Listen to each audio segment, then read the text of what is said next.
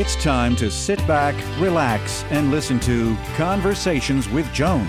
Conversations with Joan will inspire, motivate, and empower you. Live your best life now. Listen, learn, think, and decide. And now, here's your host, Joan Herman. Welcome to Change Your Attitude, Change Your Lives Conversations with Joan. I'm Joan Herman. Thanks for tuning in. Conversations with Joan focuses on topics that are important to your life, from health and wellness to professional development to personal well being. Changemakers join me to share their insights, tips, and strategies so you can thrive and live your best life now. Thank you for taking time for yourself, and thank you for letting us be a part of your life. Now, let's start talking. Despite our changing world, the majority of leaders still utilize a command and control style of leadership. But according to today's guest, Stephen M. R. Covey, the old command and control model is no longer conducive to organizational success. Stephen joins us today to discuss a leadership style that he contends will allow for increased productivity and improved company culture. Stephen is the author of The Speed of Trust and the newly released Trust and Inspire How Truly Great Leaders Unleash Greatness in Others. He's the former president and CEO of the Covey Leadership Center, and he co founded and currently leads Franklin Covey's Global Speed of Trust practice. Welcome, Stephen. Thank you so much for joining us. Thank you for having me, Joan. I'm excited to have this conversation. Stephen, you believe that the old command and control leadership style is now outdated. For those who may not know what that is, can you give us a brief explanation of how those leaders behave? Yeah, it's just kind of the traditional way of leading, kind of like I'm the boss and and um, I'm in charge. I manage people and things kind of in a similar way. The focus is on efficiency, and and um, but you're really not tapping into the potential, the talent that's inside of people you're managing people and things almost in the same way versus the idea of manage things and lead people. The focus tends to be heavy just kind of on motivation. So heavy carrot and stick motivation, you know, more sticks, which is fear based, more carrots, which is kind of, hey, I'll, you know, be, try to provide these incentives to get, get you to do things. And so it's kind of been the traditional model really since the advent of the Industrial Revolution, we moved into an authoritarian command and control. And over the years, we've gotten more enlightened. We've gotten, we've added things like kindness and a focus on people, but we haven't shifted the paradigm. So it's more the kind of the traditional hierarchical position-based approach to, to managing um, organizations and to managing people. That's the think, idea of well, Steve, do you think the root of that is that if we believe if we're not tough, then we're weak? I think there's a lot to that, Joan. I really do. That it's part of the paradigm is that you know good leadership means you're strong, you're tough, and if you're not, then then you're weak. And if you're vulnerable, then that means soft.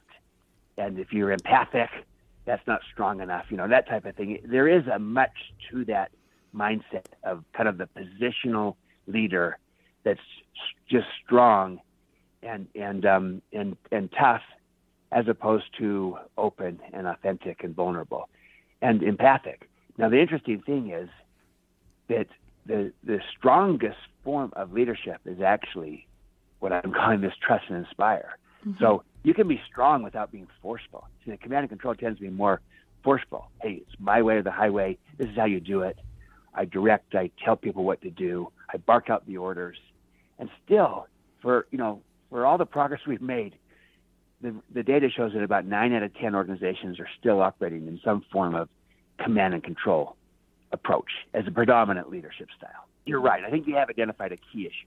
Well, and that's something that women have struggled with because if we're not tough, then, you know, we're weak. And sometimes we end up overcompensating to try to be tougher so that we can have some type of authority.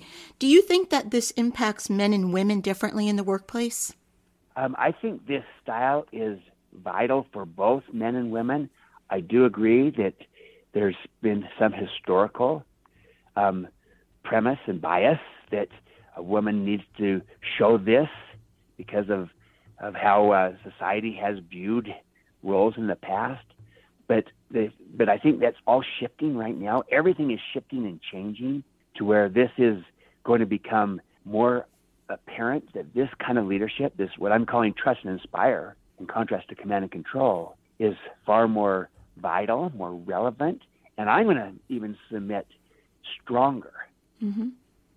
than than the old command and control model. It's a paradigm shift, but people are going to find this more relevant because everything's shifting and changing. Technology, the pace of change, the amount of change, the type of change, it's unprecedented.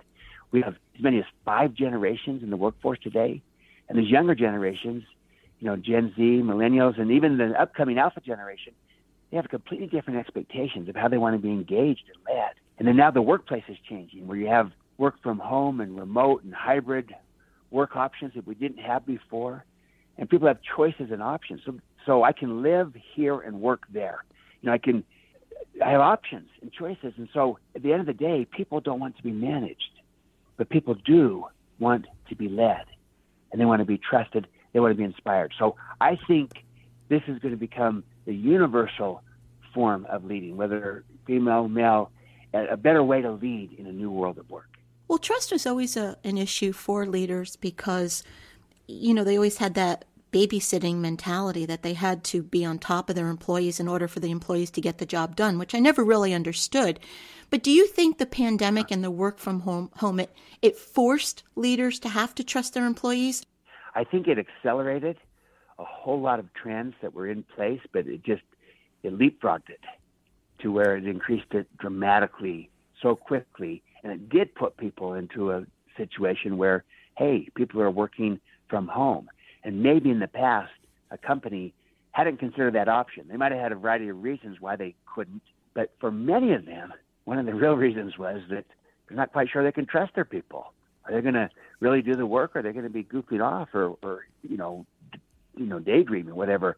So, um, I do think it put people into that um, situation where they have to decide: do I trust them or not? But here's the interesting thing, John, is that while during the pandemic, a lot of organizations went to some type of remote work. Um, still, many organizations still didn't trust their people. they, they were just now being micromanaged from a distance.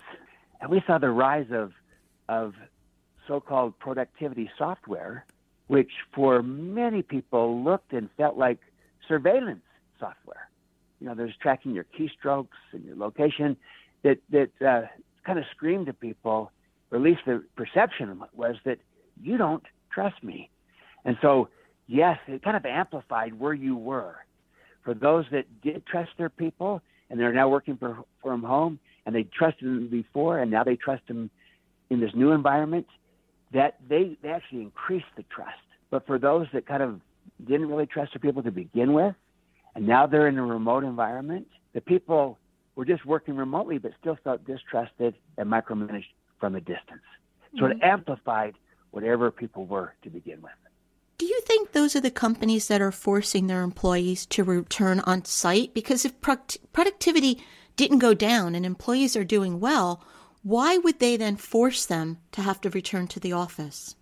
Yeah, I think that there's there's a, a lot to this, and I think there are some situations where that is being a command and control type of, of approach.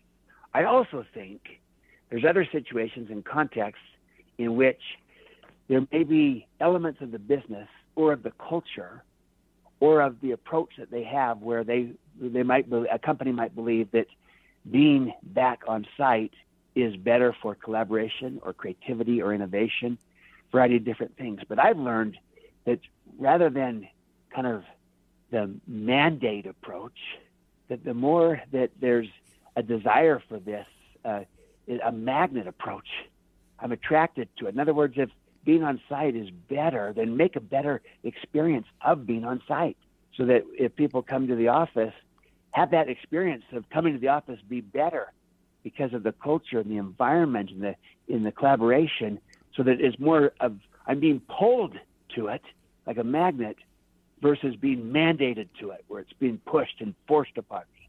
And so, again, I don't want to judge any particular company because there are different co- contextual considerations for an organization. I do. I talked with one CEO that he says, "Yes, I know there's there's data generically that shows that productivity remains high, but it's not as true with us in our situation, and we're not as creative. So we're trying to come back together. But people like, you know, they like it, having some some uh, autonomy that they they've gotten on this other approach. So many are moving to some type of hybrid or intentionally flexible, which is all a good thing. And and um, but there might be situations where being together could be a better approach. So it's not a one size fits all. But right. my point is whether you are remote or on site or a hybrid, any of those structures could work as the right approach for your organization, but they'll all work better or not work very well based upon the level of trust. Stephen, can you take us through the fundamental beliefs of a trust and inspire leader? Absolutely. And I'm glad you asked this, Joan, because this is where it begins. The, the, you know, how you view people as a leader and how you view leadership. These fundamental beliefs comprise collectively your paradigm. You think of the word paradigm, it comes from the Greek paradigma. It means a mental map or model. So, see, um, the purpose of a map is to describe the territory. But you might have an inaccurate map um, of a city or of a of anything that, that's not accurate, and that that's not going to be a good descriptor of the territory. And too often times, a command and control paradigm or map of people and of leadership still exists in people. So these fundamental beliefs is a more complete map, a more accurate map of people and of leadership. And there's five of them. I'll just name them quickly. First, I believe that people have greatness inside of them. So if I buy that belief, my job as a leader is to unleash their potential, not to try to control them. Second, I believe that people are whole people, meaning body, heart, mind, spirit, and they bring their whole selves to work. So if I buy that belief, my job as a leader is to inspire, not merely motivate. See, those, those first two beliefs are how I view people. They're whole people with greatness inside of them. Now, a command and control paradigm might be that, yeah, there's a few people that have greatness, but most don't. The few that do, I call high potentials. They kind of are just judging based on uh, limited data that most people don't. And at the end of the day, you just got to pay people. That's all they care about is money. But you're not tapping into their heart, their desire for caring and belonging, and their mind, their desire for growth and development, and and, and their spirit, their desire for contribution and creating value and having significance. So that's limited. Whereas the command and control or the trust inspired paradigm, people have greatness inside of them, and their whole people is expansive. Now, how do I view leadership? Those are the sec- the, la- the last three um, fundamental beliefs. So the third is I believe that there is enough for everyone. It has an abundance mentality versus a scarcity mentality. So if I buy that belief, my job as a leader is to put is to elevate caring above competing. Yes, let's compete in the marketplace, but let us care and collaborate in the workplace. Fourth, I believe that leadership is stewardship. It's about responsibility, not rights, influence, not position. So if I buy that belief that leadership is stewardship, my job as a leader is to put service above self interest. It's a better way to lead. I like to say it this way seek to bless, not to impress. And finally, number five, I believe that enduring influence is created from the inside out as opposed to outside in. So my job as a leader is to go first. Someone needs to go first. Leaders go first. And they model the behavior that we, they would like to see. You add those, those five fundamental beliefs together collectively. That is a more accurate paradigm or, meant, or map or model of people and of leadership. It's a better way to lead. But again, you can see how a, a command and control paradigm would be just a fraction of any of those pieces and it'd be more positional and hierarchical as opposed to this expansive approach to people and leadership. And Stephen, it seems that in order to be able to lead this way, a person in that position would have to do the inner work so that they're secure within themselves, so that they're not coming from fear or scarcity.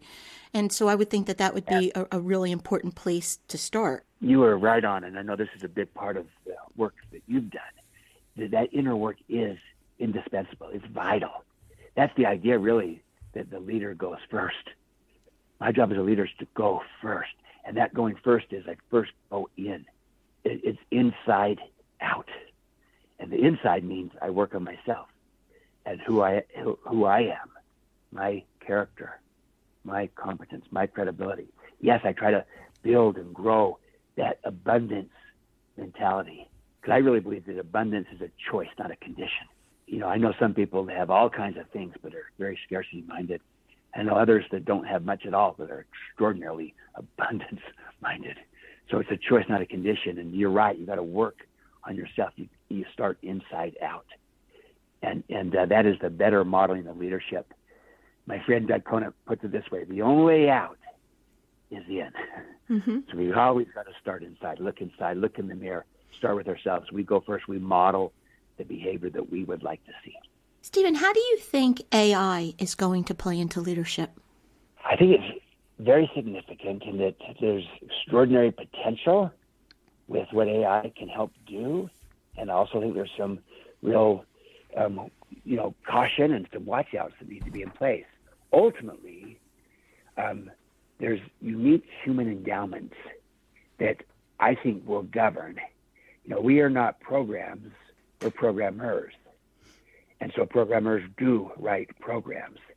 And I think that we need to tap into what is uniquely human about us. And that is a sense of, of our, our caring and our empathy and our understanding and, and the, the connection that we can have human to human, person to person and, you know, because part of this trust and inspire is not only do I trust my people, I inspire them. And what inspires people? Well, people are inspired when they see a leader who models the behavior, who goes first. People are inspired when they see a leader who trusts them.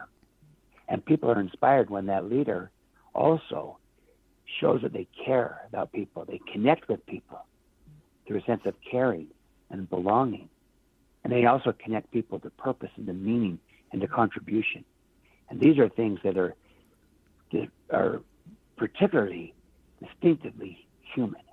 It doesn't mean there can't be some some measure of replication on portions of it, but there's a human connection and element that is going to become actually at a greater premium than ever before because of all the AI possibilities. So what makes us distinct and human is going to matter even more going forward. And that's really beautifully aligned to trust and inspire, where people.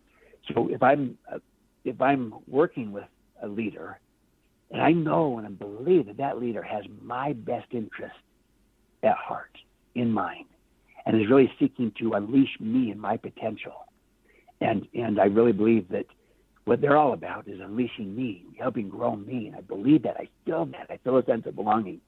That inspires me. I not only perform better, I'm happier better well-being and joy. So what if we could be that kind of leader for those that we lead and those that we work with in our homes and our neighborhoods and communities? Stephen, when we get thrust into a leadership position and we really want to take an honest look at ourselves, is there a way that we can tell whether or not we're doing a good job? I think we can by if we. I, I, I do think that the, the self awareness is important to try to step back and, and, and kind of say, is this working? I, I think most people's intent is good, and it's to be a good leader. No one wakes up and say, "I want to make things really hard for my people today." It just happens naturally, right? but but instead, people want to do good and they want to make a difference. So so sometimes stepping back and and um, and really saying, "Is it working? How am I coming across? How are people experiencing me?" Because quite often, what can happen is this: our style can get in the way of our intent.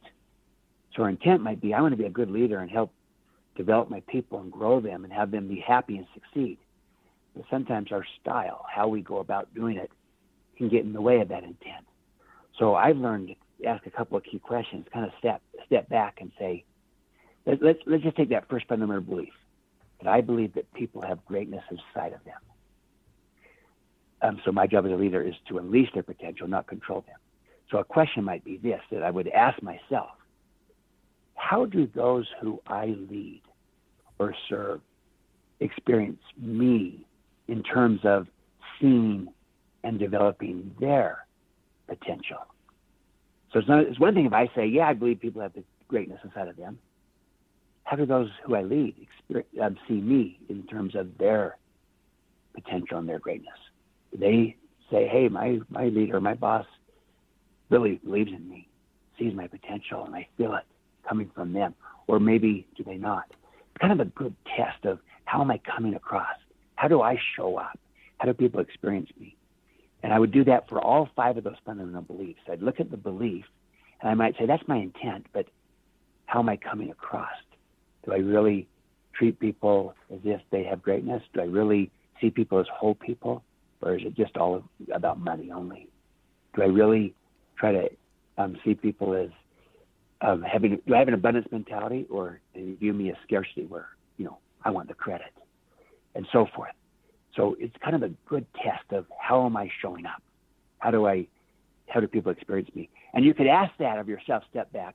But sometimes it might be helpful to, to ask maybe your people, or maybe at least one of them that you have a good relationship with. Of here, my intent is good. How am I coming across? Mm-hmm. Is this mm-hmm. working? The book is Trust and Inspire How Truly Great Leaders Unleash Greatness in Others. Stephen, where can our listeners go to learn more about you and your work?